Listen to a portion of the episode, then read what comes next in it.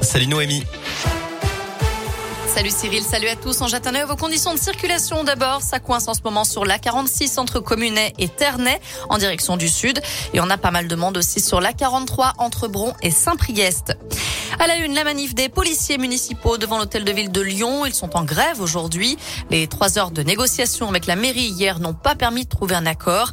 À l'appel de plusieurs syndicats, ils réclament notamment des hausses de salaire pour tous les policiers et des recrutements massifs. Emmanuel Vargon, de passage dans la métropole de Lyon aujourd'hui. La ministre déléguée chargée du logement participait ce midi à une conférence sur la lutte contre le sans-abrisme. Elle ira ensuite à Villeurbanne faire une visite de terrain sur le projet Zone Libre porté par l'association Alinea, un lieu qui accueille des personnes en difficulté dans des studios modulaires. Et puis la ministre devrait aussi signer le premier contrat d'engagement jeune. Une étape importante pour la ZFE, la zone à faibles émissions. Après six mois de concertation, une réunion de synthèse est organisée ce soir à l'hôtel de la métropole de Lyon. Vous pouvez la suivre sur YouTube de 18h30 à 20h30. La concertation s'achève officiellement samedi. Du changement aussi en ce 1er mars, la ville de Lyon a un nouvel opérateur de paiement pour le stationnement. Il faut maintenant télécharger l'appli Flowbird. Elle remplace Pay by Phone. Dans le reste de l'actu, plus de 660 000 Ukrainiens ont fui les combats dans leur pays. C'est le dernier des comptes de l'ONU aujourd'hui, au sixième jour de l'offensive militaire russe. Et alors qu'un immense convoi de plusieurs dizaines de kilomètres approche de Kiev, la capitale, la Russie a annoncé que cette opération militaire continuerait jusqu'à ce que tous les objectifs soient atteints.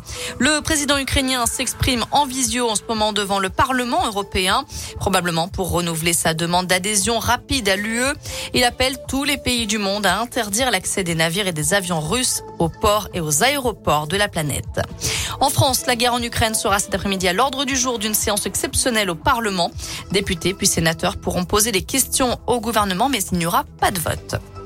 Après Orpea, un nouveau scandale à venir dans les EHPAD privés. France 2 diffuse ce soir une enquête dans l'émission Cache Investigation sur les établissements Corian et Domus Vie, les numéro 1 et numéro 3 euh, des des EHPAD privés en France avec des témoignages et des documents exclusifs.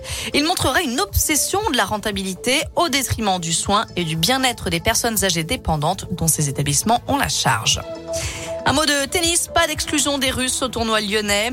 L'ex numéro 2 mondial Vera Zvonareva joue aujourd'hui au premier tour de l'Open 6e Sens Métropole de Lyon. Côté française, on suivra cet après-midi Caroline Garcia, Kristina Mladenovic et Océane Dodin. Voilà pour l'essentiel de l'actu. Côté météo cet après-midi, on a encore une très belle journée qui se profile. Du soleil, du ciel bleu, des températures qui grimpent jusqu'à 13 degrés pour les maximales.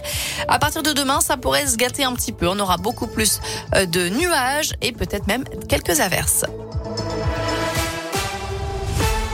Merci.